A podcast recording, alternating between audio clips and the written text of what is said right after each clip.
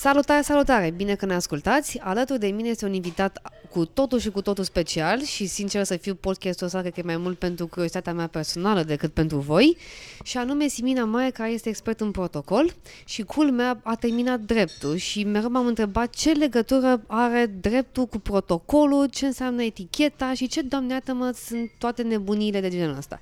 Simina, mă bucur să te, să te aud, mă bucur să te cunosc Zine două, trei vorbe despre tine. Și eu mă, mă bucur foarte mult să te cunosc. Băi, pe lângă faptul că am terminat facultatea de drept, ceea ce tu deja ai spus, în timpul facultății, de fapt, din a, povestea mea cu eticheta a început uh, un pic înaintea facultății, în uh, liceu, când am făcut voluntariat la evenimentele pe care mari pe care le organiza familia regală, jubileul regelui Mihai, jubileul principelui Radu, iar apoi, în anul 2 de facultate, am făcut un internship la departament. Să te întrerup un pic. Eu, de exemplu, când eram în liceu, nu știu, bă, eu am terminat Lazarul, tu ai terminat HD-ul. HD-ul, da. Mm, dacă e, ne întâlneam undeva pe la mijloc, la antic, seara să bem un vin fiert și să, pentru cei care ne ascultă, antic era un fel de uh, Uh, restaurant foarte select, adică un birt, unde bă, litru de vin fiert costa iarna 3,50 lei uh, și unde ne întâlneam după liceu sau în timpul liceului ca să bem acolo. Deci mie chiar de etichete și evenimente pe la Casa Regală nu mi-a fi trecut. Cum de ți-a, ți-a trecut pe minte vreodată să te duci în liceu la evenimente de regele Mihai? Uh, mi s-a întâmplat în sensul în care s-a întâmplat ca nașul meu Uh, să fie vicecomodorul Iah Clubului Regal Român, pe care l-a reînființat în anii 90 și l-a reinvitat pe regele Mihai să fie comodor, ceea ce era el istoric pe vremea când noi eram uh, monarhie. Ce înseamnă comodor? Nu știu exact. E un termen ne de marină. Ai termen de marină. Bun, gata. Dar deci e, e cu apa. Am înțeles. E cu Bun. apa. Uh, și organiza o dată pe an un bal la care venea și câte un membru al familiei regale. De multe ori regele Mihai, alte ori principesa moștenitoare la vremea aia și principele Radu, în fine. În anul respectiv s-a întâmplat ca hostesa pe care ei trebuiau să o aibă să n-apară, motiv pentru care m-a sunat mama și mi-a zis nu știu cum faci, dar vino și tu într-o jumătate de oră, îmbracă-te frumos și ajută-ne să așezăm oamenii. Întâmplarea a făcut că asta s-a întâmplat cam câteva luni înainte ca principele Radu să împlinească 50 de ani și să fie organizat jubileul lui cu ocazia aniversării, unde nu aveau suficienți vorbitori de germană care să fie voluntari la întâmpinatul și condusul invitațiilor uh, regali. Deci, cumva așa a început uh, povestea mea cu voluntariatul pentru Casa Majestății sale dintr-o coincidență. Frumos.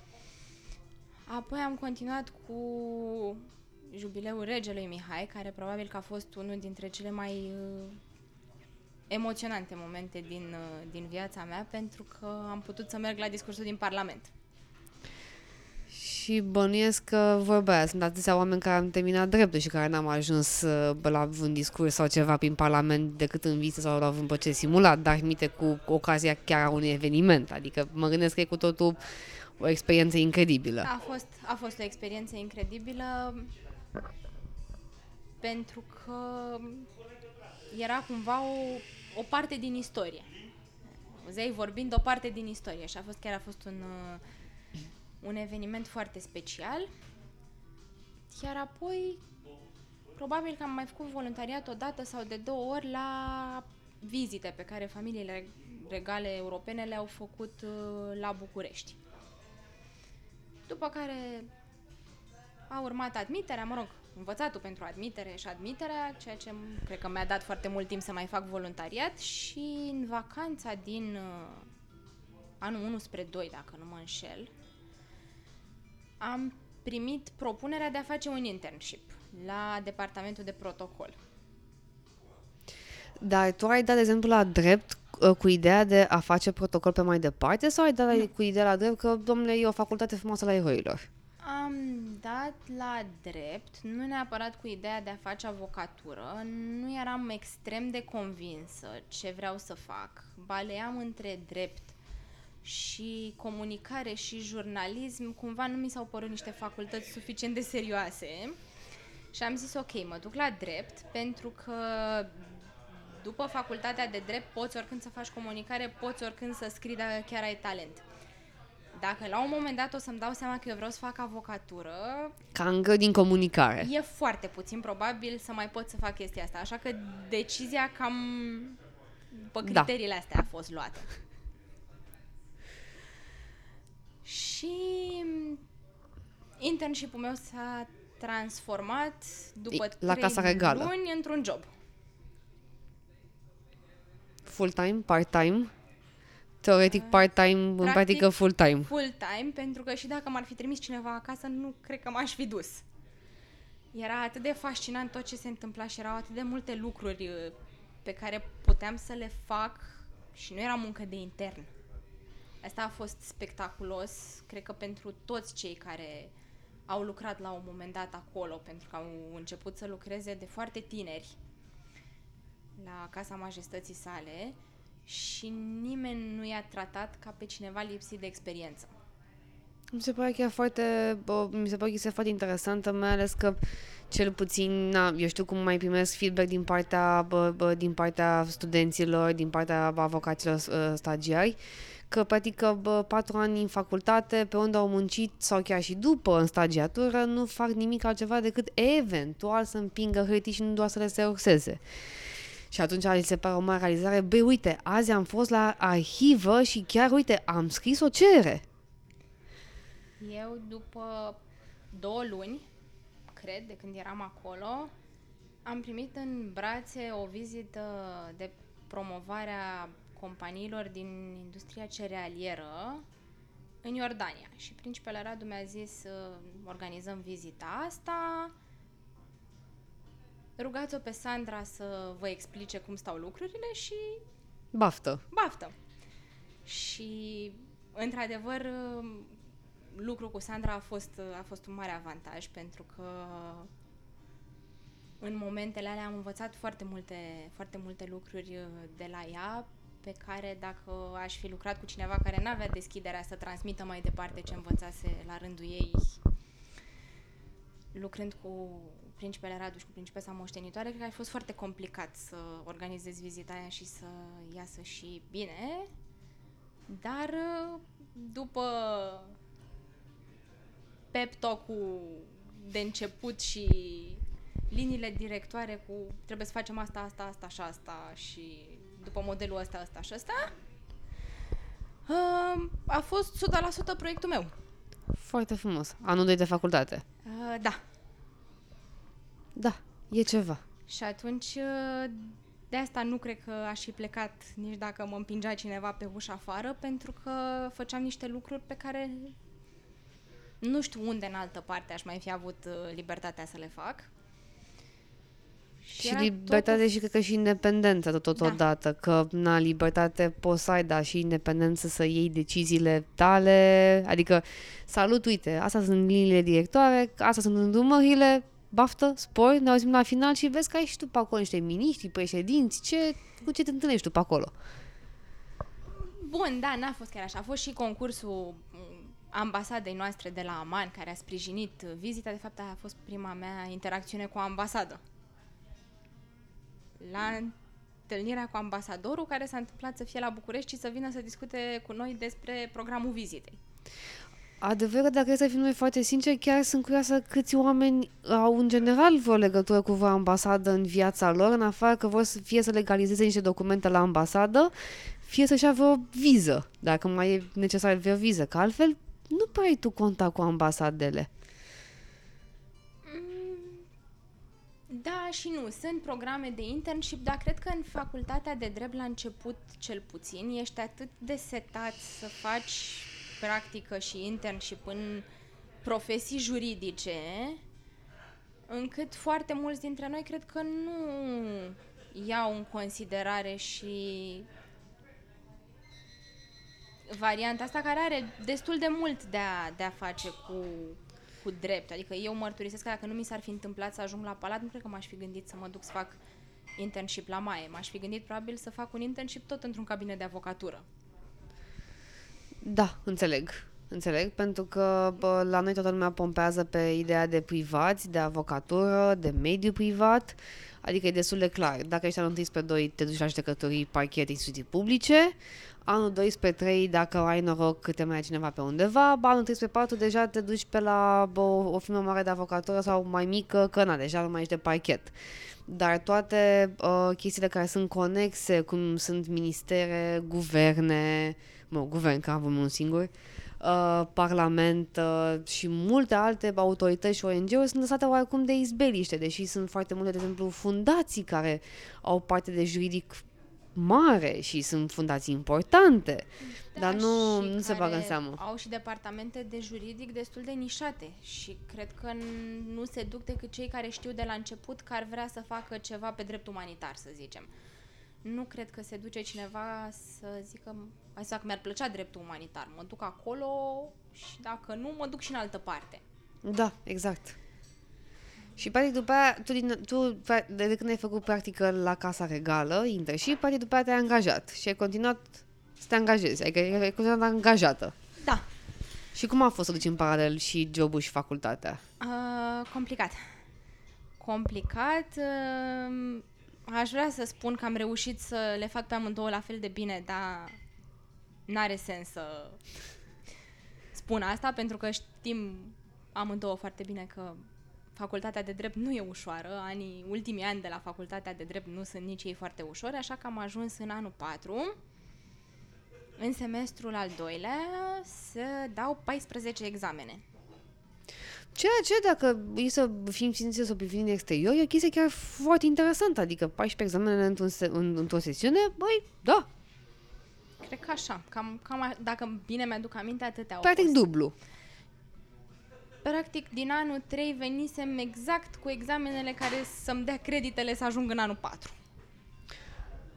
A la 30, da, Da. fără limba engleză. Fără limba engleză, Cunoaștem. fără limba engleză. Știu că m-am întâlnit cu un asistent pe care eu l-aș fi avut la unul dintre seminarii dacă m-aș fi dus la seminarii, pe care îl cunoșteam de la Casa Regală pentru că era un simpatizant al monarhiei. Și a fost absolut șocat să mă vadă la restanță. N-a înțeles. Un fel de, salut, Simina, da, tu erai stu- studenta mea? Adică trebuia să ne fi văzut între timp? N-a, n-a înțeles wow! ce căutam eu la restanță. Dar um, nu-mi pare rău că am uh, făcut asta. Chiar nu-mi pare rău că am făcut asta. Nu știu dacă aș sfătui pe toată lumea să facă așa cum am făcut eu. N-a fost ușor. Te întrebam pentru că, uh, uite, uh, acum uh, câteva zile tocmai pusesem întrebarea pe, pe Instagram și pe Facebook uh, dacă, eu, e, dacă studenții consideră că ar trebui să muncești în timpul facultății în mod activ și culmea a fost că ma- majoritatea covârșitoare răspunsul pe care am primit-o a fost, domnule, dacă situația materială nu-ți permite să te întreții, pentru că, na, la noi sunt bursele cum sunt și practic din banii aia îți iei două meniu la Burger King, Uh, mai bine nu, dar tu ești omul care spui că ai făcut chestia asta nu pentru uh, bani neapărat, ci efectiv dintr-o pasiune pentru ceea ce face de zi cu zi. Mi se pare senzațional.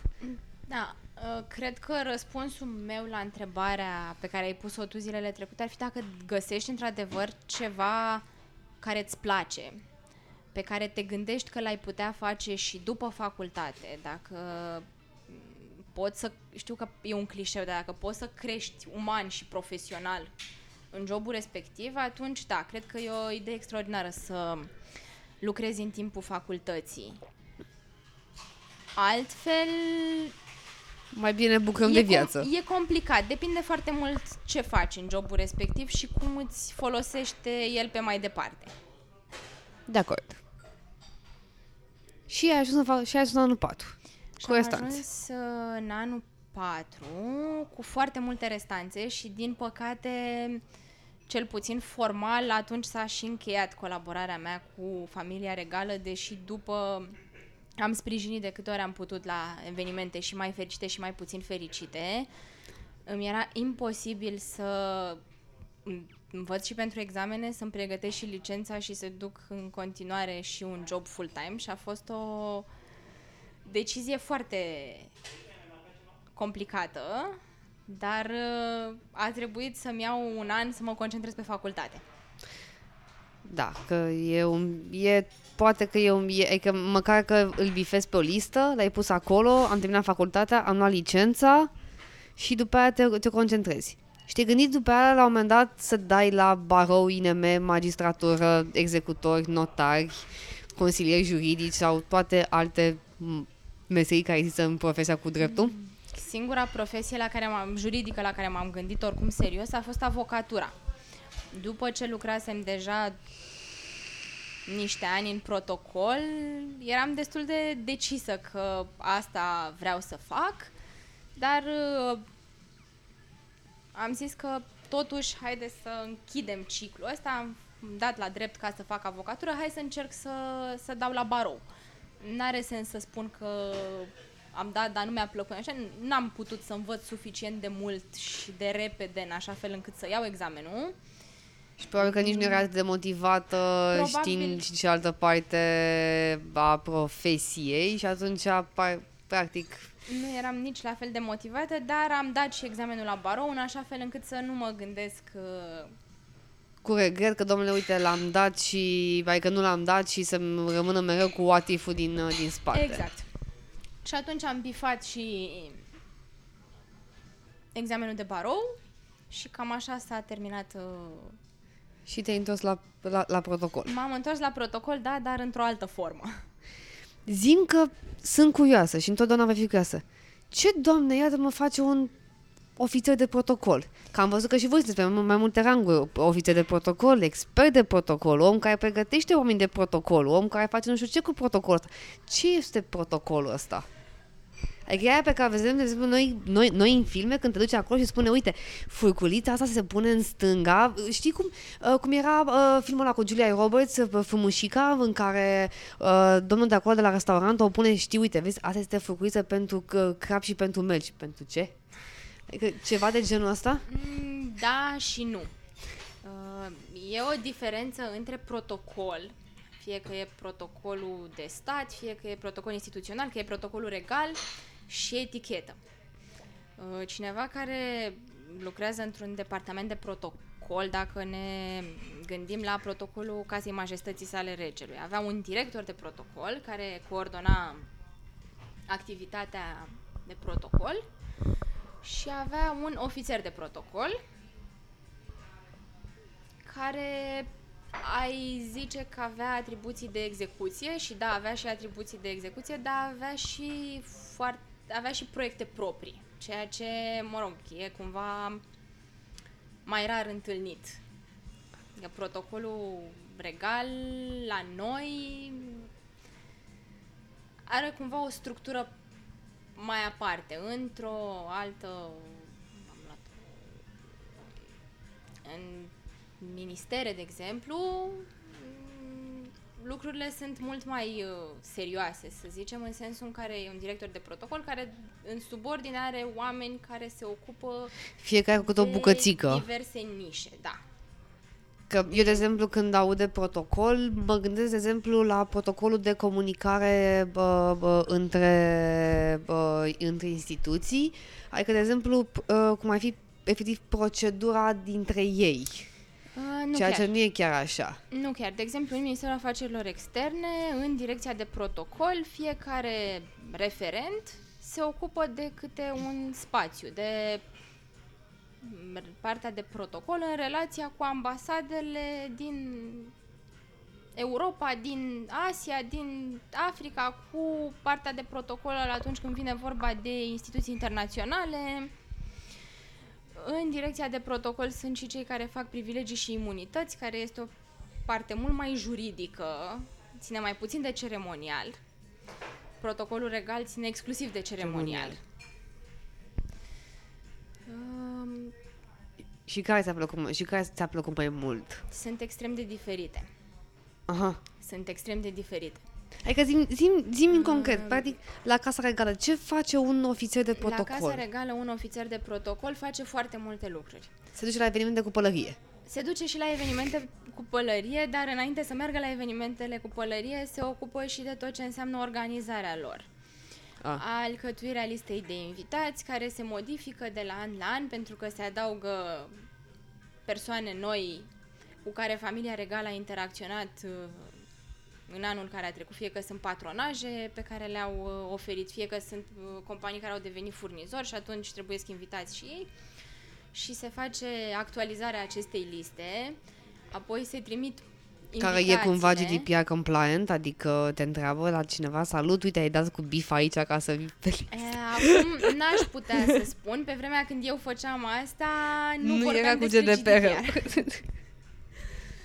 Dar mă gândesc că probabil s-au actualizat din punctul ăsta de vedere. Apoi uh, sunt trimise invitațiile care trebuie să respecte o anumită structură. În general, uh, ele încep cu șeful casei majestății sale are onoarea de a invita pe Da. După care urmează multe săptămâni de confirmări Și după aia bănuiesc pe procedura propriu-zis de aranjament, că na. și apoi urmează evenimentul propriu-zis. Zis. Că protocolul are și latura asta spectaculoasă m, a evenimentelor propriu-zise, doar că asta de obicei este o zi sau o seară în spatele căreia sunt uh, Niște luni bune de săptămâni muncă. sau luni de, de pregătiri. Deci, poate dacă ar fi să, bă, bă, să bă, rezum chestia asta bă, bă, într-un mod uh, foarte așa, natural din partea mea, practic ești un organizator de evenimente pentru Casa Regală, Mm, oarecum. care respectă niște norme. Da. Bun, și de unde înveți normele astea? Că nu cred că se publică în monitor oficial. Salut, uite, ăsta este protocolul, că atunci când trebuie să pune, uh, purtăm noi fustă 2 cm deasupra genunchiului. Uh, Răspunsul scurt ar fi că există manuale de protocol, există o carte de protocol care se numește El uh, Gran Libro Real del Protocolo, care este un manual bilingv englez-spaniol de protocol, care are dimensiunile codului comentat uh, de procedură civilă. Dar de... Păcat că nu vedeți reacția feții în momentul ăsta care este ce mă? Dar uh, de unde am învățat eu, dincolo de, mă rog, studiu individual, am învățat uh, multe lucruri de la colega mea, Sandra Gătejanu, am învățat foarte multe lucruri de la Alteța sa Regală Principele și de la majestatea sa custodele coroanei, atunci principesa moștenitoare. Am învățat uh, multe lucruri de la cea care fusese 20 și ceva de ani secretarul privat al majestății sale, regele. Am învățat foarte multe de la oamenii cu care am lucrat și pentru care am lucrat. Și cum e să ai contact cu, bă, bă, cu asemenea oameni? Adică, nu știu, mie mi se pare o chestie senzațională. Să, adică, știi cum este? Tu, tu îmi vorbești acum cu o naturalețe absolut ieșită din comun despre persoane pe care unul, eu nu cred că o să le ating vreodată în viață nu, și nu cred că o să fiu la 2 metri pe lângă ele vreodată. Pentru mine, interacțiunea cu regele era tot timpul foarte, foarte emoționantă. E- Dar uh, interacțiunea cu altețele lor, de exemplu, era foarte firească. Era ca orice zi la, La muncă. birou, adică veneau dimineața la fel ca noi la birou. Își luau un COVID de pe drum?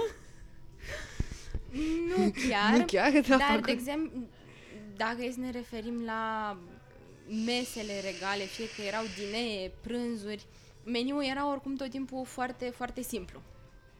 Regele mânca extrem de simplu și foarte puțin, iar uh, meniul pe care îl alegeau de multe ori la dinee, chiar dacă erau dinee cu președinți, cu membrii altor familii regale, era extrem de, de simplu. Știu că toamna majoritatea dineelor aveau ca prim fel supă de dovleac. Dar bineînțeles, parcă de dovleac e simbolul to- toamnei. Multe lucruri erau pregătite cu mm, legume și fructe care veneau de la săvârșin, crescute de custodele coroanei în grădina pe care o are acolo. Adică e ceea mult mai ce- normal decât, decât Adică ar ceea părea. ce, ceea ce vedem noi practic când te mai uiți la, filme, la filmele din Anglia, că na, acolo au tot uh, o altă structură și ți se pare, băi, uite ce frumos ar fi și, și practic din, cât- din ce înțeleg de la tine, cam așa e și la noi, doar că lumea nu vede și fața asta. E totul...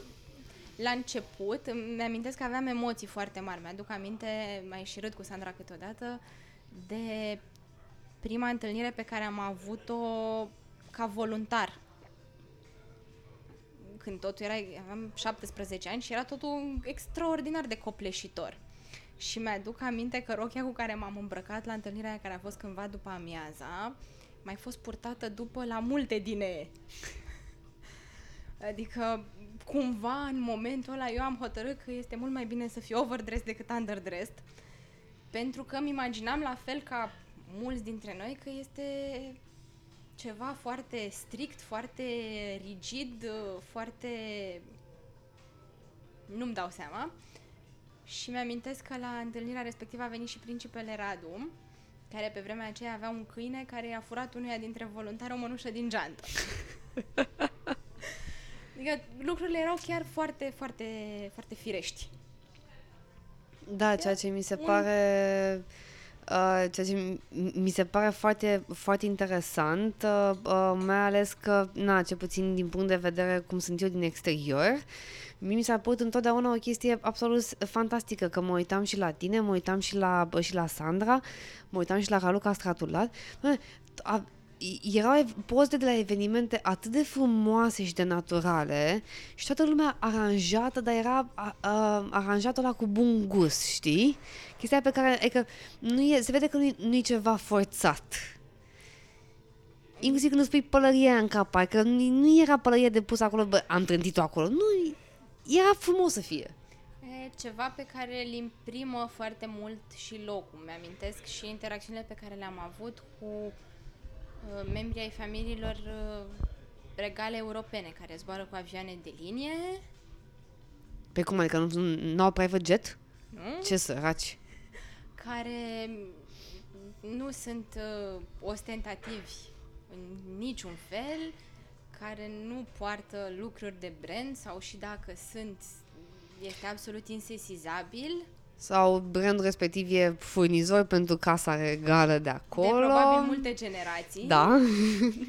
Și e totul foarte, foarte firesc. Cred că am spus asta de multe ori, dar chiar uh, e, se întâmplă totul foarte natural. Mm, Ei se implică în uh, activitatea de zi cu zi, așa cum s-ar uh, implica, cred, orice antreprenor, dacă vrei, în activitatea companiei pe care o crește la toate nivelurile, fie că este vorba de întâlniri cu ambasadori pentru a pregăti vizite, fie că este vorba de contribuit la pregătirea unei prăjituri care urmează să se servească în seara respectivă la, la un dineu. Uh, da, pentru că cred că e o chestie pe care lumea nu o știe neapărat, că practic Casa Regală este un fel de afacere, adică nu e, neap- nu, nu e un stat în stat. Nu e un stat în stat, nu e nicio afacere pentru că nimic din ce fac ei n-are... N-are profit, ca să zic Profit. așa. Dar uh, O administrezi bă, I- ca și cum ai fi înseamnă- o afacere. foarte multă muncă de, de administrare și de uh,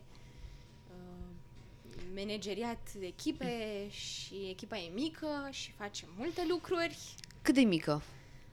Îmi amintesc că atunci când lucram eu pentru familia regală, eram doi, cred că șase și împreună cu cei de la ospitalitate nouă. Ah, Dacă nu mă înșel, și un director. Deci o echipă de, de, de 10, 10 oameni. oameni. Am înțeles. Și, practic, voi faceți toate evenimentele, voi vă ocupați de bă, primire de invitații, de trimitere, de cum facem aranjamentul meselor, cum facem florile, cum trebuie să te îmbraci, cum, ce cadouri dai, cum dai și, de, și, de și toate chestiile vizitele astea. externe, de vizitele pe care le făceau uh, alte familii regale în țară, de participarea membrilor familiei regale la evenimente publice din România și spun din România pentru că nu participau numai la evenimente în București, Da, și înțeleg că fie, și fiecare trebuie să aibă un protocol de, de, de genul ăsta. Cred că ceea ce, nu, ceea ce nu, nu știu oamenii este că, în general, familiile regale se plimbă. Adică, exact cum auzim că familia regală din Marea Britanie, acum care sunt prinții, prinții care se plimbă ba, de fapt încep turul de forță. Australia, Europa și mai departe, până la urmă cam fiecare familie regală din un anumit stat membru unde există așa ceva se plimbă pe la alții prin vizită. Da, iar asta începe cu contact, să ne imaginăm, nu știu, că făceam o vizită în Iordania, să zicem. Care e frumoasă. Tot începea cu o scrisoare pe care o trimiteam către protocolul curții Hașemite în care anunțam, mă rog, răspundeam, să zicem, la o invitație și stabileam data în care ambele agende permiteau organizarea vizitei. Uh, pe urmă, asta înseamnă scrisori transmise ambasadei noastre de acolo, înseamnă să pregătim, să schițăm un program al vizitei, pe de o parte cu ambasada, pe de altă parte cu protocolul uh, respectivei case regale, fie că este cea britanică, fie că e cea iordaniană, fie că e cea suedeză, în așa fel încât să organizăm punctele comune ale celor două familii regale, fie că sunt, uh, nu știu, un prânz, fie că e o întâlnire informală, fie că participă împreună la un eveniment. Pe urmă, erau restul punctelor uh, din program, care trebuiau uh, coordonate cu cei care primeau vizita, fie că sunt, nu știu, în țară, școli, instituții, primării. Da, că poate te plimbi sunt, de oriunde pe oriunde. Sunt uh, luni de, de corespondență da, bănuiesc că acum, de exemplu, corespondența nu se mai face bă, pe hârtie bă, de calc cu, bă, cu pana scrisă și că bă, le dăm și noi măcar pe un e-mail, nu? O mare parte din corespondență se face digital, dar corespondența, sigur, o mai special clasică care se trimite exact, într-o formă frumoasă și, ca scrisoare. o formă frumoasă ca scrisoare, cel puțin corespondența inițială, iar membrii familiilor regale între ei își scriu în continuare cu stilou pe hârtie incredibil. De Paște și de Crăciun, în continuare există un obicei al tuturor familiilor regale să trimită felicitări de Crăciun. Și sunt uh, mii de felicitări care se trimit tuturor persoanelor cu care la un moment dat, mai rar sau mai des, uh, Adică cum fac uh, bă, și, și companiile bă, mari, salut, uh, ia și tu lista aia și trimite și tu acolo câte un coș cadou cu ce. Cu, nu contează că cum toată lumea la aruncă când ajunge acasă. Da, diferența este că ei semnau de mână toate felicitările astea, ceea ce dura din de la finalul lui octombrie până pe la începutul lui decembrie. Mi se pare senzațional să zici, ce faci? Păi uite, e luna octombrie și ce faci? Păi m-am apucat să semnez. Ce? Felicitări. De, pentru ce? Pentru Crăciun. Ăsta sau la de anul viitor? Bun, și uh, cum vezi tu legătura uh, uh, etichetei protocolare cu, uh, de exemplu, cu diplomația și cu dreptul? Adică ai, că mă uitam uh, la, la modul foarte serios, mă uitam că o foarte mare parte din oamenii care lucrează pentru Casa Regală, într-o formă sau alta, au terminat dreptul. Da, într-adevăr, majoritatea au terminat dreptul. Uh, unii dintre ei și lucrează ca avocați ai, uh, ai familiei. Uh, ceea ce făceam noi avea puțină legătură cu ce am învățat la facultate, dar cred că dreptul îți dă o rigoare fie și din cauza miilor de pagini pe care trebuie să le memorezi de la o sesiune la alta. Datorită, să spunem. Datorită pentru că uh, obții ceva bun, Sigur, adică ți antrenează datorită. creierul. Nu, nu, nu din cauza că înveți pe de rost mii de pagini. datorită miilor de pagini pe care trebuie să le memorezi de la o sesiune la alta, înveți un anumit fel de rigoare, care atunci când trebuie să faci într-un timp scurt multe lucruri care trebuie să iasă impecabil, ajută. Și după aia ai ajuns la, acum ești la Mae. Da, după Că ai spus că ai făcut o pauză. mm, ce jobul meu s-a încheiat la Palatul Elisabeta, mă rog, s-a încheiat, dar de fiecare dată când a fost nevoie am sprijinit în continuare Adică la a fost un fel de evenimente. mi-am terminat slujba la palat. Gata, nu mă mai duc la palat. Vă dați seama cum este? Practic, eu de exemplu când, când bă, lucram și ziceam, ziceam mai că mi băi, uite, mă duc la birou. Unde? Păi, bă, în centru, acolo. Tu zici, băi, mă duc la palat. Senzațional. Apoi am luat o vreme pe cont propriu și am predat ce am învățat. Am încercat să-i formez și pe alții, fie că erau copii, fie că erau antreprenori. După care a venit uh, propunerea de a face parte din echipa de protocol care a organizat președinția României la Consiliul Uniunii Europene care a fost în subordinea Ministerului Afacerilor Externe. Și m-am gândit puțin. Doar că mi-am dat seama că e o experiență unică pe care aș putea să o mai repet peste 14 ani și m-am gândit să nu stau 14 ani să mă gândesc oare n-ar fi fost bine să? Așa că m-am întors în protocol în, în forma asta, în protocolul instituțional cumva. Uh, și bănuiesc că bă, ai făcut uh, exact ca orice, bă, bă, orice bugetar, cum este percepția publică, te-ai dus și ai stat la un birou frumos uh, și ai subt din banii statului. Uh, nu neapărat. Mm, Președinția a fost foarte dinamică. Foarte, foarte dinamică. Am stat foarte puțin la birou pentru că au fost foarte multe reuniuni. Președinția a avut în șase luni 300 de evenimente care s-au întâmplat uh, În toată țara. în toată țara. Sigur, nu le-am uh, organizat noi pe toate, ar fi fost și greu. Fiecare instituție a avut uh, un departament dedicat uh, președinției, a fost un, chiar a fost un efort de echipă, dar uh, au fost reuniunile informale ale miniștrilor care s-au întâmplat uh, la Parlament și care erau uneori și 3 sau 4 într-o săptămână. Au fost evenimentele de nivel 3, 4 și 5 conferințe, reuniuni conferințe de mari. experți și nu au fost întotdeauna mici și pe urmă a fost testul suprem summitul de la Sibiu, Care cum a fost? care a fost um, pregătit cu ceva vreme înainte, a fost ceva complet nou pentru toți cei care au fost, uh, au fost implicați în organizarea lui, chiar dacă o parte dintre cei care au venit cu mult mai multă experiență decât aveam noi, lucraseră înainte pentru summitul NATO, experiența a fost comparabilă, dar oarecum diferită. Uh, A fost uh, foarte challenging pentru că urmau să vină șefi de stat și de guvern din 26 de țări și pe lângă primirea efectivă pe care o face protocolul, erau toate detaliile organizatorice din uh, spate. Și, uh, și te referi și la securitate bănuiesc aici, că toate Sigur, trebuie să fie și la legate. Asta, cum ajung, când ajung, cum se obțin uh, autorizațiile de survol. A fost o colaborare permanentă între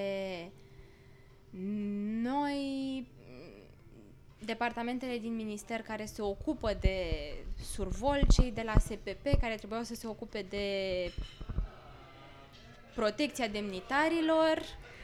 Apropo de, apropo de asta, A când am fost, fost... Uh, când am, când am fost voluntar în summitul NATO în 2008, parcă, da, că aveam, că aveam 18 ani, tot așa era, am, am cam început când eram la, la liceu uh, și am fost desemnată tocmai pe ideea că, na, știam să vorbesc uh, bă, bine limba engleză, mi-a spus lumea că mă descurc, Ana, du-te și ia oamenii de la aeroport. Și noi am fost pe partea când, a, când era la, bă, la cercul militar, Măi, și era atât de frumos să te sui tu ca domnișoara elegantă într-o mașină a SPP-ului, să te ducă frumos pe DN1, coloană oficială, să te dea toată lu- nu, nu era nimeni, fă- fă- făceai de la universitate până la autopeni 20 de minute.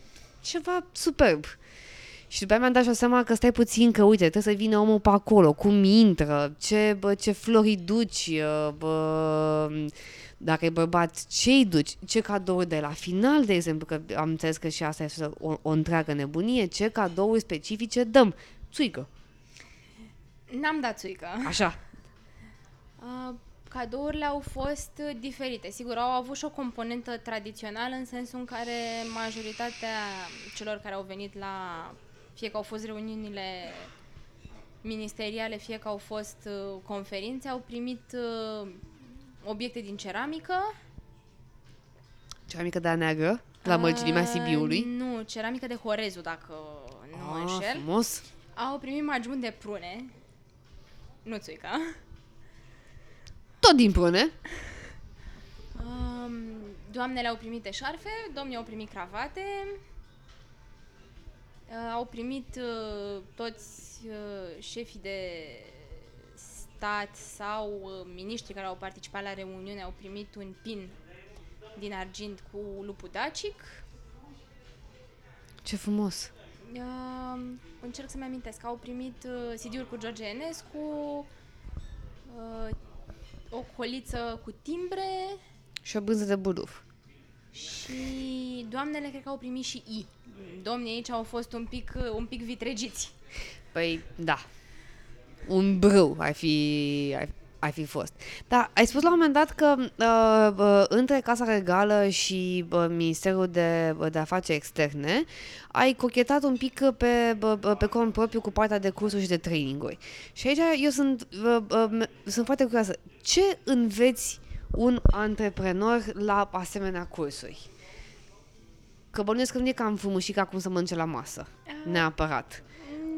Nu, Adică, ce vreau să înțeleg eu este um, dacă protocolul ține de bune maniere, că eu, în general, când, mă, când, uh, când, mă, gândesc, când mă gândesc la protocol, mă gândesc, m-am gândit inițial la, la bune maniere, dar mi se pare că nu e chiar așa. Mm, Sigur, bunele maniere ajută și protocolul înseamnă mai mult așezarea mesei decât cum să mâncăm, dar dincolo de asta înveți cum să te prezinți, cum să faci uh, schimb de cărți de vizită, cum să trimiți o corespondență, în ce situații trimitem ce feluri de corespondență, uh, cum interacționează mediul online cu viața profesională și cum facem lucrul ăsta într-un mod care să ne fie benefic, nu care să ne... Adică nu Fie ne în apucăm să ne jurăm dezavantaj. cu toată lumea pe social media, că nu e frumos.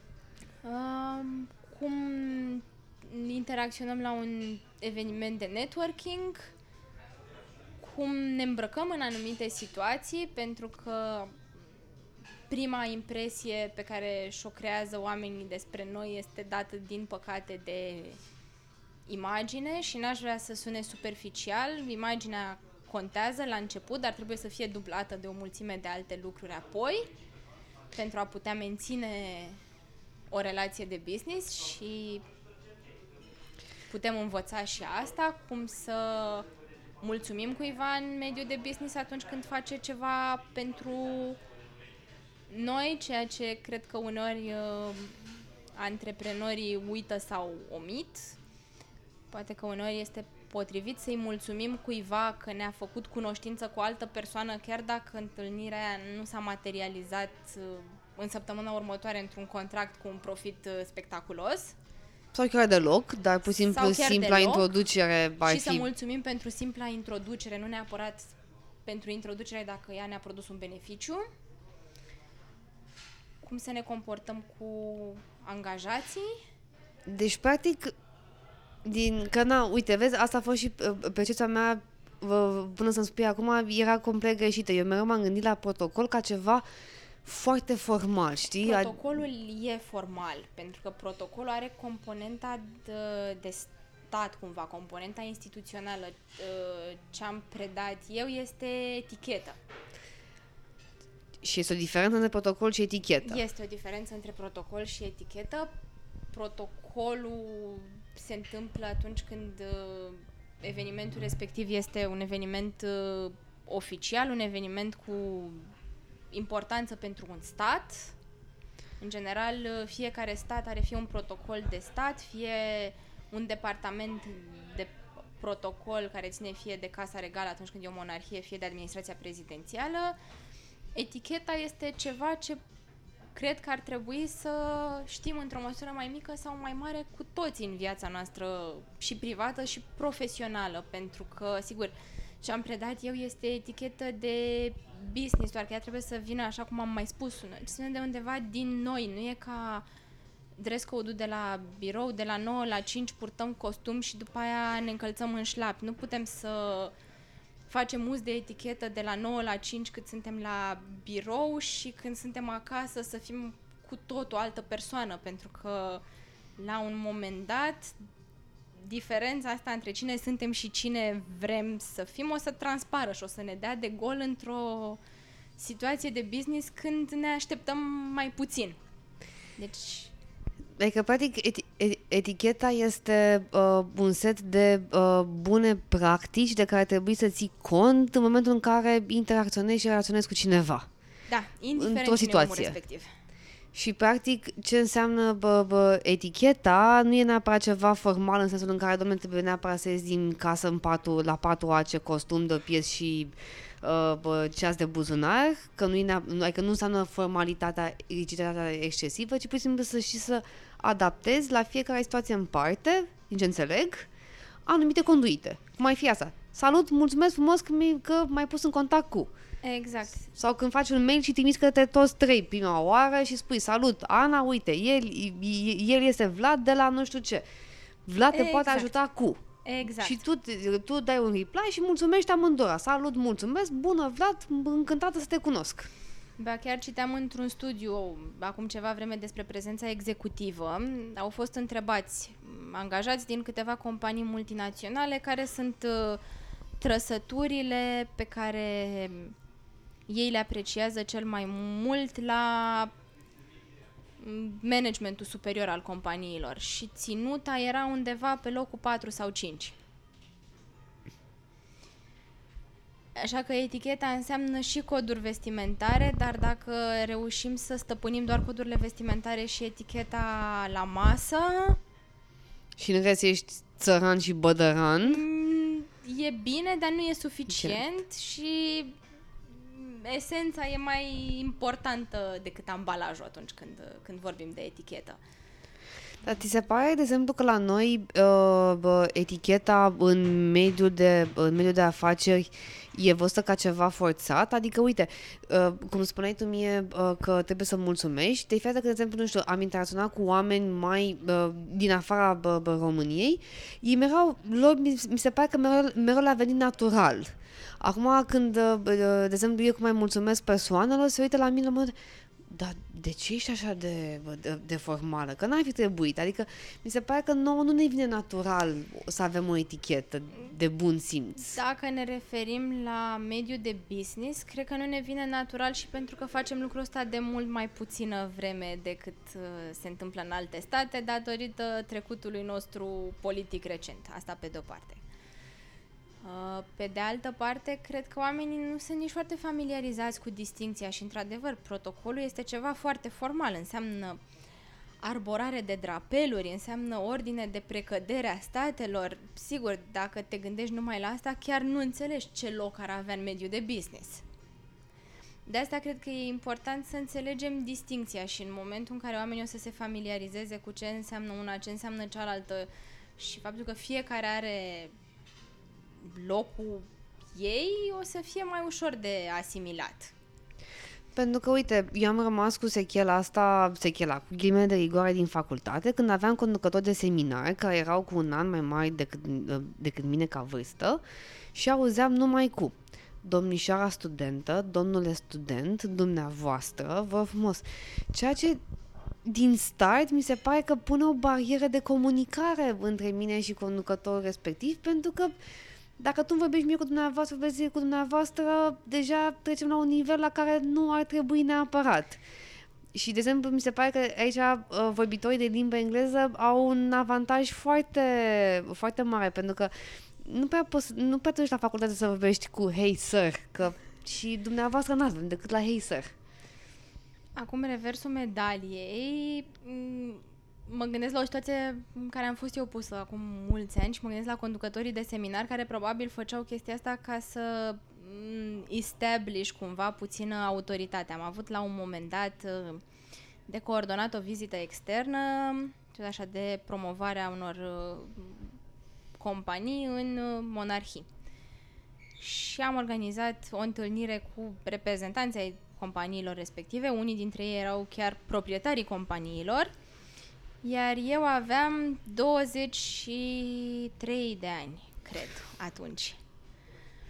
Și dacă mă uit la mine acum, cred că eram îngrozitor de rigidă, excesiv de formală, numai că simțeam nevoia să compensez și prin elementele astea, în așa fel încât oamenii respectivi să mă ia în serios și să facă lucrurile pe care eu îi rugam să le facă, independent de vârsta pe care o aveam și pe care ei puteau sau nu să o intuiască. Și atunci, practic, este și asta o formă de, nu neapărat de impunere de respect, ci de, domnule, uite, asta sunt, asta am făcut și, și, toate, și, și asta, Cumva și ascultă-mă. cred că e un exercițiu de a te legitima în uh, postura în care ești, fie că ești uh, conducător de seminar, fie că ești uh, reprezentant unei Unei companii, da. companii, entități, instituții. Cred că atunci când ești foarte tânăr și începi într-o profesie e complicat și unii dintre noi probabil că își găsesc refugiu în, în formalism, în așa fel încât să, să fie luați în, în serios în profesia respectivă. Deci poate Dar și de asta. te-a, uh, uh, uh, te-a ajutat uh, uh, profesia pe care o, f- o ai acum și activitatea pe care o faci, te-a ajutat în relațiile tale de zi cu zi cu oamenii? Adică mi se pare că bă, ar avea un impact incredibil asupra bă, bă, vieții, vieții unui om. Uh, da, cred că, cred că da. Pentru că la un moment dat uh, am unele lucruri mi-au intrat uh, pur și simplu în reflex, un anumit uh, mod de a, de a interacționa cu ceilalți, un anumit mod de a scrie o corespondență și atunci am preluat lucrurile astea și în uh, perioada în care făceam uh, partea de, de training și de consultanță și oamenii cred că apreciau Apropo de... genul uh, ăla de interacțiune. Bun, cred că se și așteptau la ea da, prin asta prisma... mă gândesc. că s-a luat de unde vii, de la Casa Regal, sau de unde vii, de la mai. Eh, Da. Dar uh, am făcut uh, genul ăsta de exerciții și cu tineri antreprenori, încercând să, să testez genul ăsta de coaching în bune maniere, dacă vrei. Și am primit feedback de la ei spunându-mi că, uite, Nu m-aș fi gândit nu la m-aș asta. fi gândit la asta, dar am scris cuiva căruia mi era îngrozitor de teamă să scriu un mail uh, pentru că, nu știu, era o disproporție ierarhică. Cineva, de exemplu, voia să facă rost de o finanțare pentru f- fundația pe care o avea și trebuia să scrie cuiva Unei, un, unui om mai important. Ex. Da, uite, nu m-aș fi gândit să-i scriu așa, dar am scris cum mi-ai zis tu și uite că mi-a propus uh, o întâlnire și m-am dus la întâlnirea respectivă și am făcut uh, lucrurile într-un anumit fel și urmând anumiți pași și am dat cartea de vizită Într-un anumit într-un mod. anumit mod și am scris un mail și am mulțumit după și a funcționat, a folosit. Cred că oricui, indiferent cât de important e sau cât de departe a ajuns în businessul pe care îl face, îi place atunci când uh, are parte de o interacțiune plăcută, mai ales că oamenii, am observat eu că sunt destul de ciudați și de rigizi atunci când uh, există disproporția asta ierarhică și nu prea știu cum să Da, managerieze situația și de ambele baricade, adică Da. și de jos în sus și de sus în jos. Și uh, mi se pare că asta este o chestie pe care ar fi trebuit să o înveți oarecum de când, e, de când erai mic și dacă stau să mă gândesc bine, cred că încep să o înve- cred că există anumite încercări când te la școala generală și chiar și la liceu, că o dai și la, bacala, la bacalaureat, la, la, la, la generală sigur o faci, cum să scrii o scrisoare, cum exact. să scrii un exact. bilețel, cum să scriu în toate astea, doar că lumea o ia acum în derâdere pentru că pe Instagram bă, nu poți să scrii bilețele și mi se pare că se pierde foarte mult din esență pentru că până la urmă interacțiunea, indiferent pe unde o ai, că o ai în mediul online, că o ai în mediul offline, tot ideea este de a stabili o legătură. Iar eticheta evoluează și ea odată cu societatea.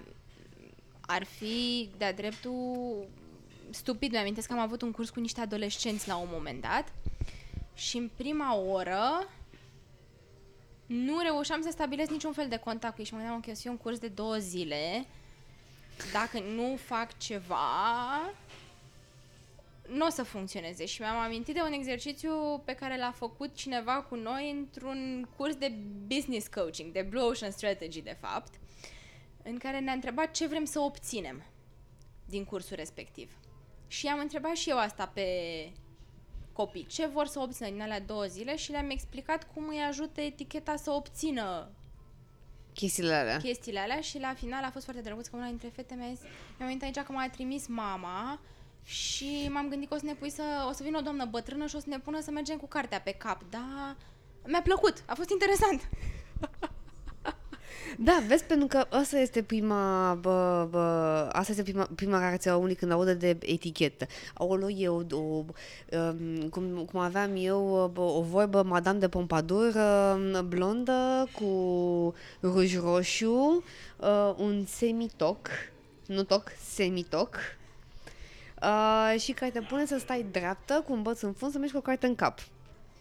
Dar, uh, pentru că, na, oricum suntem acum aproape de, uh, uh, de sezonul festiv, că vine Crăciunul în câtva timp, sunt și eu curioasă de două, de două chestii. Mereu am fost. Că știi că vine perioada în care toată lumea primește câte un coș cadou. Deci, dacă nu primești 5 coșuri cadou pe Crăciun, din punctul meu de vedere, ți-ai ratat meseria. Sau, sau sigur n-ai făcut ceva bine. Că minim 5 coșuri cadou trebuie să primești. Uh, și uh, totodată au și loc foarte multe întâlniri de business în, uh, în perioada asta, în general în semn de mulțumire pentru, uite, ne, ne chemăm și noi partenerii cu care am colaborat de-a lungul anului, dăm și noi o petrecere de final de an, celebre Christmas party pe unde, pe unde sunt, ca să mulțumim colaboratorilor că, vai ce mulți bani au dat din nou. Um, cam care ar fi regulile de care ar trebui să ținem cont sau, mă, măcar niște chestii de care să ne orientăm când facem cadou, să nu, le, să nu luăm tuturor același tablou pe care îl dăm uh, bă, prin uh, curier. Dacă vorbim întâi despre coșurile cadou, e acceptat, e potrivit să faci uh, cadou și alimente. Nu e împotriva regulilor de, de etichetă. Numai că trebuie să ne gândim atunci când optăm pentru un cadou de genul ăsta că el cu siguranță nu va rămâne în memoria celui care l-a primit. Nu o să se uite nimeni peste ani, să zic că am primit acum 2 ani un coș cu un cozonac și cu o sticlă de vin și acum mă gândesc la ele. Da, uite, de exemplu, am avut un client care mi-a trimis la un moment dat bă, de, de Crăciun cei drept, că tocmai scosese o linie nouă, 24 de pui era o vorba despre o, o, fab, o fabrică care creștea pui și atunci au scos un nou sortiment de pui bio, nu știu cum crescut și mai departe și cadoul lor de Crăciun a fost salut, luați niște pui. E foarte frumos. Crede-mă că a fost memorabil să mă trezesc cu o săptămână înainte de Crăciun cu 24 de pui livrați prin curier în fața ușii. E, asta într-adevăr e memorabil, dar clasicele coșuri de Crăciun... Pe care oricum toată lumea, sau mă, majoritatea oamenilor așteaptă să le ia dintr-o parte ca să le dea în cealaltă parte sau să le reșapeze într-o formă sau alta. Uh, putem să optăm mai degrabă pentru alimente, de exemplu, sau pentru băuturi atunci când uh, vrem să mulțumim cuiva printr-un gest simbolic. Putem să trimitem o cutie de bomboane, putem să trimitem o sticlă de vin bine aleasă, dar aici e bine în general să facem și puțin research și să trimitem genul ăsta de cadouri numai unor persoane cu care deja avem stabilită o legătură profesională de ceva vreme și am apucat să-i cunoaștem, pentru că altfel riscăm ca nu știu, să trimitem bomboane unui diabetic și sigur că o să ne mulțumească, dar nu știu dacă e efectul Da, sau să trimiți uh, bă, un vin roșu unei persoane care uh, bea doar vin alb sau uh, bă, un vin mai licoros. și așa mai departe. De Crăciun putem, în schimb, să alegem, mai ales în, gen- în mediul profesional, să trimitem cadouri care au legătură cu profesia. Fie că sunt uh, agende sau calendare pentru anul care urmează să înceapă și nu cu titlu de obiect promoțional. Și dacă alegem să punem un logo, el ar trebui să fie cât mai mic, în așa fel încât cel care primește agenda respectivă chiar să își dorească să o folosească. De exemplu, mi-amintesc că am primit uh, la un moment dat o agendă Bleu Marin cu logo-ul companiei respective foarte mic și logo-ul de plastic de fapt se dubla cu, mm, ca stick. Era un stick foarte mic. Și aia chiar e o chestie pe care am folosit-o. Uh, Putem să trimitem instrumente de scris, mai ales dacă vrem să facem cadou cuiva cu care am colaborat îndeaproape, pe care am ajuns să-l cunoaștem, putem să-i trimitem un instrument frumos de scris. Uh, Putem să trimitem lucruri care Să aibă legătură, să de aibă exemplu, cu legătură Crăciunul. cu Crăciunul, sigur, putem să trimitem ornamente de Crăciun, putem să trimitem figurine, lucruri pe care oamenii să le poată lua acasă. Um, Putem trimite doamnelor uh, eșarfe sau domnilor cravate sau dacă este un colaborator pe care chiar îl, uh, îl prețuim foarte mult, putem trimite o pereche de butoni. În principiu, doamnelor ar fi bine să ne abținem să le trimitem bijuterii Din cauza de gusturi. și din cauza de gusturi și oricum, indiferent cât de mult prețuim colaborarea, nu ar trebui să trimitem cadouri foarte costisitoare. Pentru că m, deși ar putea fi apreciate, s-ar putea ca cel care le primește să se simtă ușor stânjenit pentru că se va simți obligat să întoarcă gestul. Și fie nu poate, fie nu vrea, fie, Fie fie nu nu- consideră că e oportun să Oportun. facă, să facă chestia asta. Și atunci, în mediul profesional, e bine ca cadourile pe care le oferim să rămână în sfera simbolică. N-aș trimite... Sim, din ce înțeleg, simbolic, dar oarecum dacă se poate să fie uh, personalizat în sensul în care să aibă un element, uh, un element aparte. Adică, nu știu, poți, să- mă, mă gândesc că ai, ai putea să te duci să dai uh, cadouri gen niște decorațiuni de Crăciun uh, uh, făcute, bă, nu știu, niște ornamente de alea de arătat în pom, uh, Exact. bă, făcute în lemn de o fundație sau de ceva cu care ai vrut să faci un parteneriat și ai face o faptă cu atât- bună și cu atât practic mai mult. uite, pentru că voi sunteți colaboratorii mei, uite, vă dau chestia asta. Sau dacă vrei o cutie de bomboane, uh, nu să iei neapărat uh, cea mai scumpă cutie pe care o găsești la Mega Image, ci să poți să iei, nu știu, 10 bomboane belgiene Da, ca sau simbol. Sunt ciocolaterii, sunt... Mi se pare foarte frumos și să sprijinim uh, businessurile locale. Sunt, uh, sunt ciocolaterii deja și la noi care fac uh, lucruri de calitate foarte frumoase, foarte bune. Am avut chiar în președinție în uh, cadourile pe care le-am oferit bomboane făcute de o ciocolaterie din România. De cine că suntem cuioși? Nu mi-amintesc. Am dar înțeles. pot să verific. Chiar nu mi-amintesc, Da, dar pot să chiar verific. sunt curioasă. Uh, da, întotdeauna e o idee bună să oferim oricum ceva local, dacă e vorba de vinuri, de exemplu, de la alimente m-aș opri aici.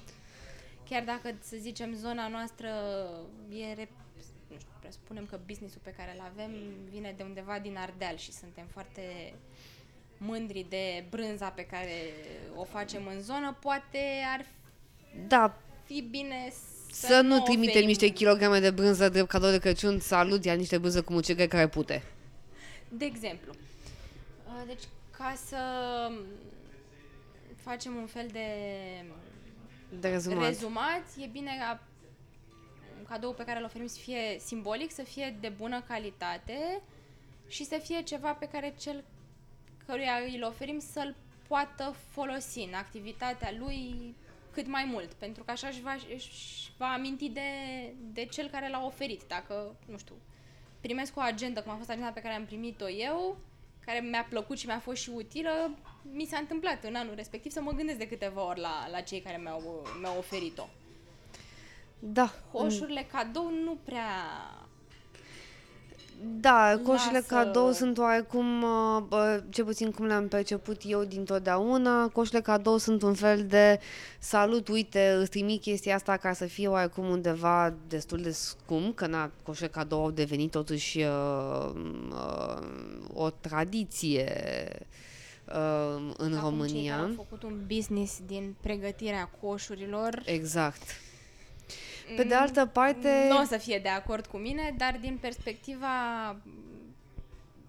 profesiei pe care o fac eu, mi se pare mai nimerit să oferi omului ceva care să-i fie util și care să-l facă să se gândească la tine cu drag.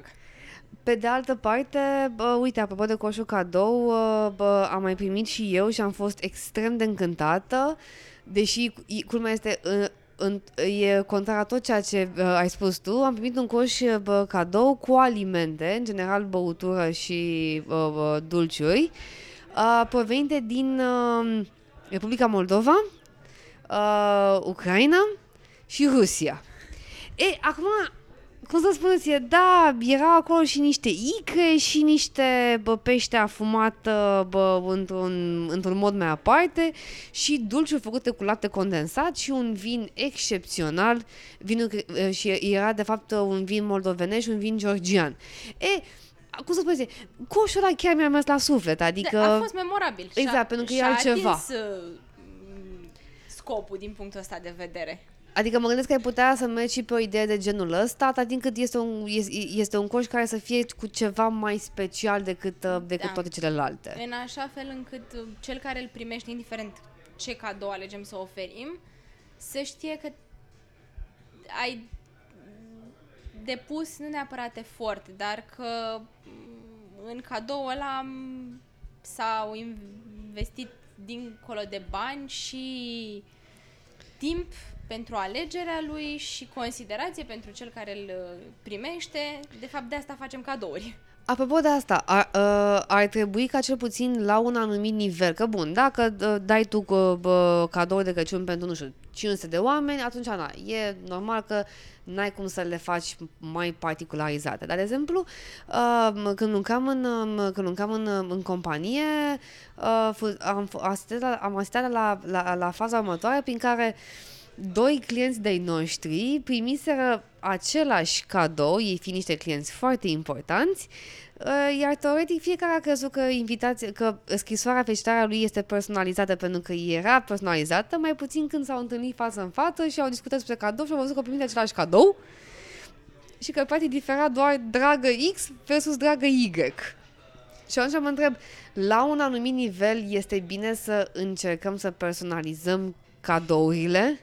Da, dar aici din nou intervine ideea de considerație. Dincolo de personalizatul cadoului, ca să putem face asta, înseamnă să ne luăm timp să-l cunoaștem pe omul cu care lucrăm. Să aflăm ce îi place, ce nu îi place, ce pasiune are și în felul ăsta să personalizăm cadou. Dacă nu avem înclinația de a face lucrul ăsta, mai e bine mai nu complicat. și, și las așa, am înțeles. Pentru că, na, îți dai seama, cel puțin la un anumit nivel, cum de exemplu și în lumea antreprenorială, de la un anumit nivel în sus, toată lumea se cunoaște cu toată lumea. Și e, e ca și cum ai primi ca la, la orice eveniment un fel de goodie bag, uh, doar că nu o să fie- să fie un goodie bag, e uh, un cadou. Acum, cărțile de etichetă de business ne învață să, sigur, să învățăm cât mai multe lucruri despre pasiunile colaboratorilor noștri, să apelăm la secretară care să ne îndrume. În teorie, lucrurile astea sunt foarte drăguțe. În practică, dacă am încercat să le facem, ne-am lovit de o mulțime de obstacole, începând cu faptul că nu te poți băga cu ba- bocanci în viața omului, să încerci să-i cunoști preferințele doar ca să-i trimiți un cadou la final de an. nu, dar poți să stocărești Și tot două atunci- săptămâni înainte. Așa am văzut eu prin filmele americane. Când v- v- vrea câte un intern să impresioneze șeful și îl fugărește două stămâni pe unde se duce să vadă exact uh, bă, ce tip de vin își cumpără. Că vorbea, nici măcar acum nu știu, de exemplu, dacă tatăl meu preferă mai mult vinul roșu sec sau vinul roșu de mi dulce. Că, na, am văzut că bea de toate când e de băut. Și atunci n-aș să zic dacă îi place mai mult ăla sau ăla. Așa că, sigur, ar fi frumos să putem face asta, dar dacă nu a, relația cu colaboratorul respectiv nu a ajuns la un asemenea nivel de apropiere încât să știm lucrurile astea pur și simplu, e în ordine și să trimitem același cadou mai multor persoane. Și acum sunt curioasă pe partea că, na, ți-am zis, vine luna de dec- decembrie. Petrecere de final de an, din care am văzut că f- toată lumea înțelege altceva de la, din petrecere de final de an. Unii înțeleg uh, un uh, cocktail oficial în care ne întâlnim cu toții 5, 5 ore, avem finger food, stăm în picioare și facem poze drăguțe, plecăm acasă. Alții înțeleg un team building în care ne îmbătăm până dimineață. Alții înțeleg petreceri mai restrânse pe la vreun club în care, nu știu, fie este o chestie formală care după aia se transformă într-o chestie informală și bem până dimineața. Alții înțeleg, nu știu, evenimente de zi. Cam care ar trebui să fie la un moment dat? Adică, de exemplu, dacă eu aș alege să uh, plus la asemenea evenimente îmi invit colaboratorii, ar trebui să fac separat între angajați și colaboratori, angajați și copii, Că știi că mai sunt și evenimentele cu angajații și copii. Sau să fac doar cu angajații. Eu, eu, eu mereu sunt foarte curioasă la chestia asta. Uh, cred că mm, ai- potrivit ar fi ca mm, o petrecere pe care o facem pentru angajați și familiile lor, de ce nu, să fie numai pentru ei. Și sigur că poate fi informală, dar nu în uh, sensul relatat mai devreme. Bun, asta pentru că eu cred că n-ar trebui să amestecăm până la un asemenea nivel viața privată și informalul cu viața profesională. Sunt lucruri pe care n-aș vrea să le știu despre colegii mei de lucru niciodată, ca de exemplu cât de mult pot să bea. Sunt de acord cu tine că la noi oarecum s-a distorsionat ideea de bă, team Adică building team sau de building-ul Nu e un petreceri. free pass. Să facem orice și what happens in the team building stays in the team building. Mi se pare foarte Dar, interesantă uh, percepția ta pe... Bă, Nu cred asupra nici că ar astea. trebui să fie ceva foarte rigid și aici mă refer la mm, cei care oferă petrecerea în așa fel încât să o bifăm de pe listă și am făcut și o petrecere pentru angajați. Adică n-ar trebui să fie ceva care să dureze o oră în picioare cu finger food. Cred că ar trebui să fie ceva cu o notă personală care să-i facă pe oameni să nu se simtă ca la birou, fără să depășim niște limite ale uzanțelor profesionale. Uite, culmea, o să râs de mine și după aia revenim la subiect, dar să fac uh, paralela asta.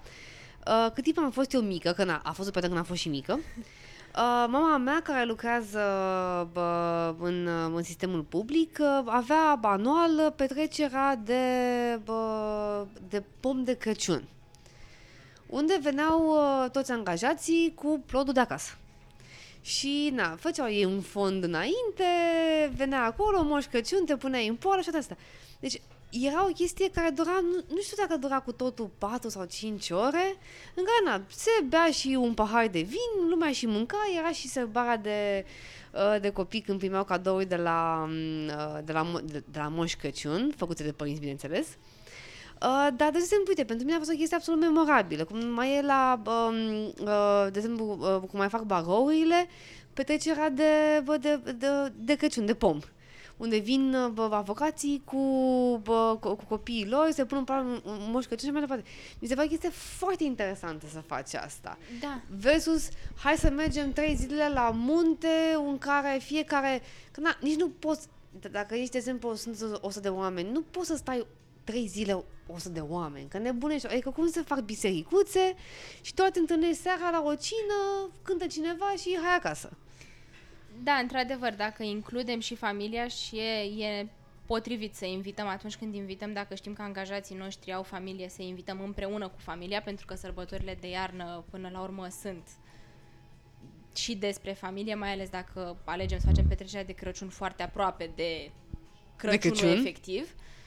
Dar, pe de altă parte, îi ajută și pe oameni să se relaxeze, îi ajută să-i perceapă și pe superiori, dacă vin cu familiile în, într-o manieră extra profesională și cred că asta ajută pe urmă relațiile de la birou. Iar în momentul în care vezi că șeful tău este și el la rândul lui un om care are o familie, care are preocupări firești, e... Știu că asta a E fost șocul bă, plăcut. multor oameni când îi vezi în, uh, bă, în, pe- la petrecere de Crăciun. Uh, nu știu, de exemplu, uh, tu ai văzut mereu un sacou uh, și costum și toate astea și îl vezi la petrecerea de, de, de Crăciun că vine în Adidas și care un copil care uh, îl pune să facă pe măgărușul și să-l care în spate, că așa avea copilul și te uiți, băi, uite, e om! Exact. Și asta ar trebui să fie scopul petrecerilor de Crăciun, mai mult decât să, repet, să aflăm cât de mult pot să bea colegii noștri de la alte departamente. Asta în relație cu angajații și în relație cu colaboratorii, Ar trebui să fie un eveniment uh, separat, la care sigur să fie și cei care lucrează în companie, de data asta fără familii, pentru că evenimentul ăsta este un eveniment profesional, chiar dacă e o petrecere. uh, La rândul nostru, dacă suntem colaboratori și suntem ev- invitați la un asemenea eveniment, ar fi bine să lăsăm familia acasă și să-l tratăm ca pe un eveniment de business, la care, în schimb, sugestia e să nu vorbim tot despre afaceri și despre afacerile pe care o să le facem la anul, ci să păstrăm o conversație mai puțin orientată spre activitatea de zi de zi, indiferent care, care e ea. și să fie un pic mai personală. Și să fie un pic mai personală, dar aș separa cele două, cele două evenimente și aș include pe angajați, pe oamenii cu care până la urmă am făcut business-ul ăla în timpul anului în, în ambele evenimente. Și dacă eu aș fi, de exemplu, uh, angajat într-o, într-o companie, care, într-o firmă, care face un asemenea eveniment, cum ar trebui să mă comport? Adică, uh, că, na, e, gândește că e posibil pentru, uh, pentru un angajat să ajungă la o asemenea, un asemenea eve- eveniment pentru prima oară în viața lui uh, și să vadă acolo bă, toți uh, bă, colaboratorii cu care lucrează compania și să nu știi. Eu ce fac? Dau mâna, nu dau mâna, mă duc și mănânc... uh, Bă, a, a, plus că nu mai spun de atâția oameni care se duc la evenimente, la petrecere de, de final de an și nu mănâncă, bă, nu bea, nu, nu, nu nimica de, de teamă că... Dar ce vor zice oamenii despre mine dacă mănânc și beau la evenimentul unde se mănâncă și bea? Să știi că este o practică curentă, adică e totuși o, o reținere din partea oamenilor Da. la, în, în a fi Reținerea natural. Asta, din păcate, vine din lipsa de reținere a altora, care tratează evenimentele astea ca pe un bufet all you can eat. Și nu sunt nici una, nici alta. Cei din preță, se- cei, cei din preță îi numesc pe ăștia um, pișcotai. De exemplu, uh, cred că ar trebui să încercăm să ne purtăm cât mai firesc, dar să avem în continuare în minte faptul că suntem la un eveniment profesional. Adică nu o să venim în costum cu cravată, dar n-aș sugera nici să venim în blugi și în Adidas. Și să adoptăm mai degrabă o ținută smart casual, pentru că e totuși un eveniment care se întâmplă după orele de program. Sigur că putem să mergem și să ne prezentăm și altor uh, colaboratori cu care poate n-am apucat să interacționăm atât de mult cât am fi vrut peste an sau n-am interacționat deloc cu ei, dacă este o disproporție ierarhică foarte mare, un, să zicem, cel care vrea să facă cunoștință este junior într-o companie și vrea să facă cunoștință cu cineva din managementul superior al unei alte companii, poate oricând să roage Cu șeful la Amazon, să zic așa. pe cineva din compania proprie să facă cunoștința, pe cineva care fie a lucrat mai îndeaproape cu omul respectiv, fie are o poziție ierarhică Intermediară. mm, sau pe acolo. similară sau mai apropiată, ar trebui să ne purtăm cât se poate de firesc și cred că asta ar trebui să facem tot timpul la evenimentele de networking, nu neapărat la Și să nu dăm iama neapărat în uh, uh, bufetul uh, suedez să mâncăm, uh, să ne punem cu, cu vârf ca la all inclusiv. Dacă ne, trebuie să ne gândim de ce ne-am dus acolo. Dacă scopul Să nostru mâncăm. acolo e să mâncăm sau să ne întărim relațiile cu cei cu care colaborăm, să ne facem relații noi cu cei cu care ne-am dorit să colaborăm la anul. Adevăr că, că bă, de ceea ce ziceai tu, că bă, sunt foarte mulți oameni care văd uh, uh, asemenea evenimente și nu doar, nu doar petreceri de final de an, în general vorbind, ca un fel de, de, de fi pas la orice, este că inclusiv eu la un moment dat mi-am schimbat părerea despre niște oameni când i-am văzut la un moment dat uh, uh, cum uh, vor să profite la maxim de evenimentul ăla, dar nu în sensul de cunoștințe sau uite, aș vrea să-l cunosc pe ăla că poate fac uh, o afacere pe mai departe sau am ce învăța, ci nu la modul de bă, tu ai văzut cât somoni aici? Îl vreau pe tot. Sau că, bă, nu știu ce tempura. Bine, do- domnule, dar nu... Dar nu neapărat despre, des, despre asta este vorba. Adică mi se pare că ar trebui să ai, exact cum spuneai și tu, o pondere și o limitare, bă, o limitare în toate. Nici și... să te simți stingher și nefiresc, pentru că oricum și dacă nu te atingi de bufet și nu te atingi de uh, vin, să zicem, tot s-ar putea să fiu cumva nefiresc și să nu-ți vină să interacționezi cu ceilalți. Deci oricum scopul ăsta nu e atins. Da. De asta e, e perfect dacă păstrăm o măsură a lucrurilor și ne amintim de ce ne-am dus acolo. Și m, că mai sunt curioasă m, uh, de... A, asta este puțin o curiozitate a, a mea personală. Um, eu nu prea am văzut la noi, uh, în, în România cel puțin, uh, să existe o- chiar și în familie un fel de protocol, de, de un fel de etichetă de, de mese de Crăciun. Uh, nu știu dacă, dacă bă, m- mă exprim cum trebuie, dar uh, mă- mai sunt uh, bă, persoane care se duc, uh, cum ar fi, de exemplu, nu știu, cina de duminică, în care te duci, se întâlnește lumea, se pune masa frumos și, practic, e mai mult decât uh, bă, s- bă, mâncăm popcorn pe, bă, bă, pe canapea.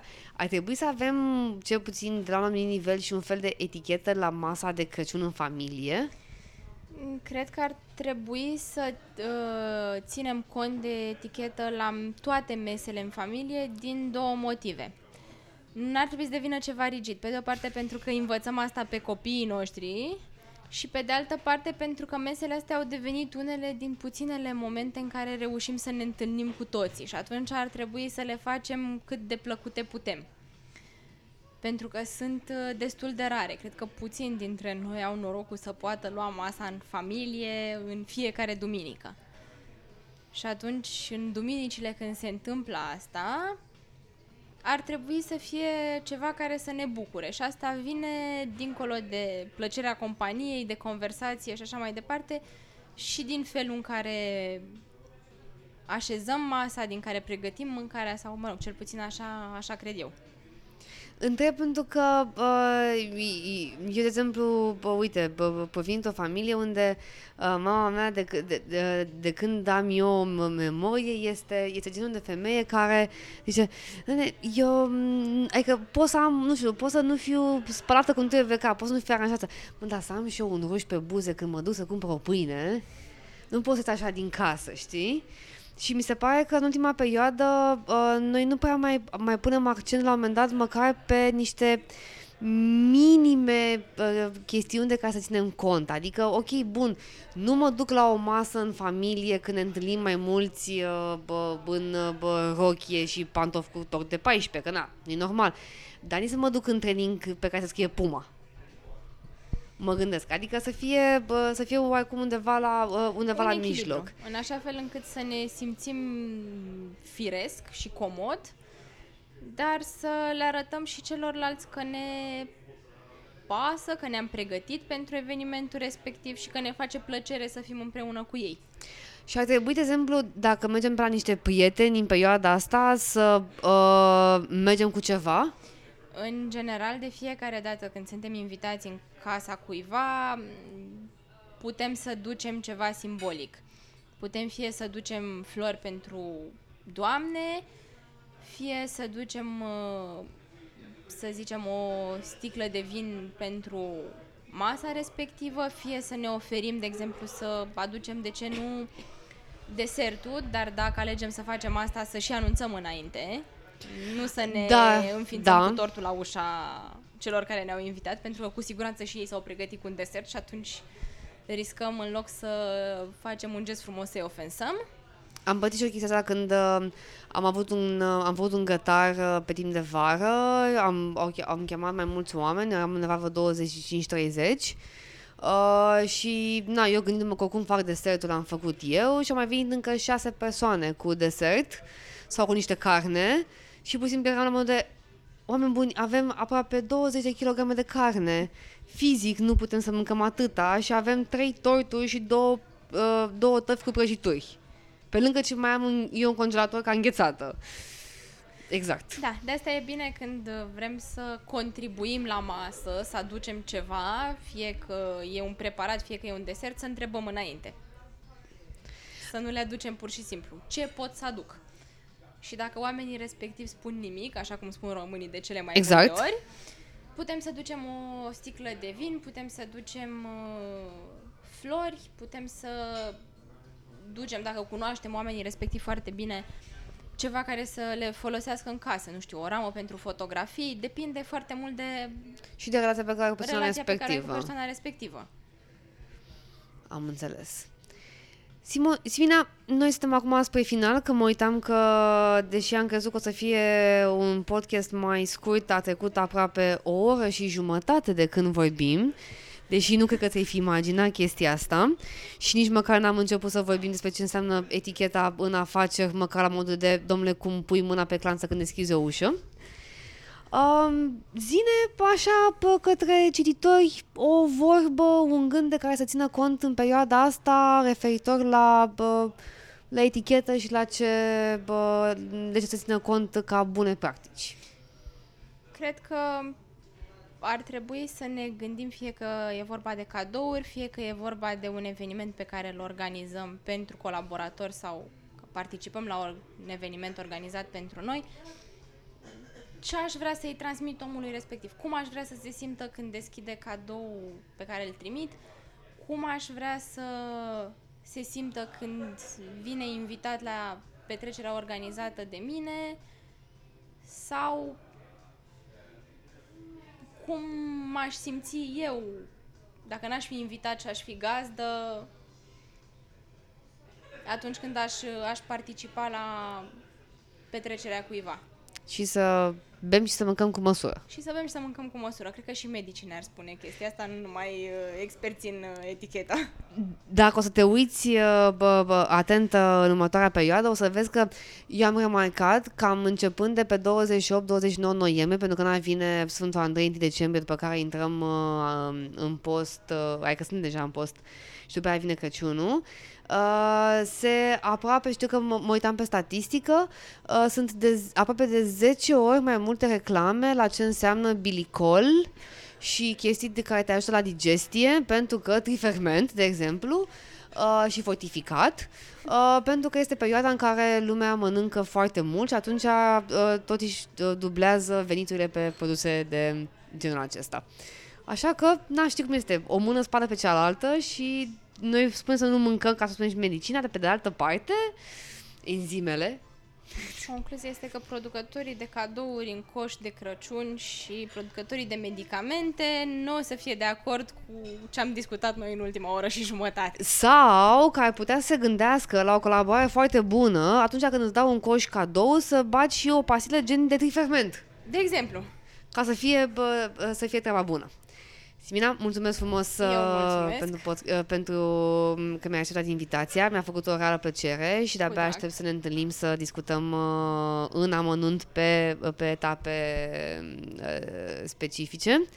Uh, până atunci, uh, vă, vă mulțumesc frumos că ne-ați ascultat și astăzi, într-un podcast la fel de lung. Uh, aștept sugestiile voastre, comentarii și să ne auzim cu bine, sărbători fericite și spor în continuare.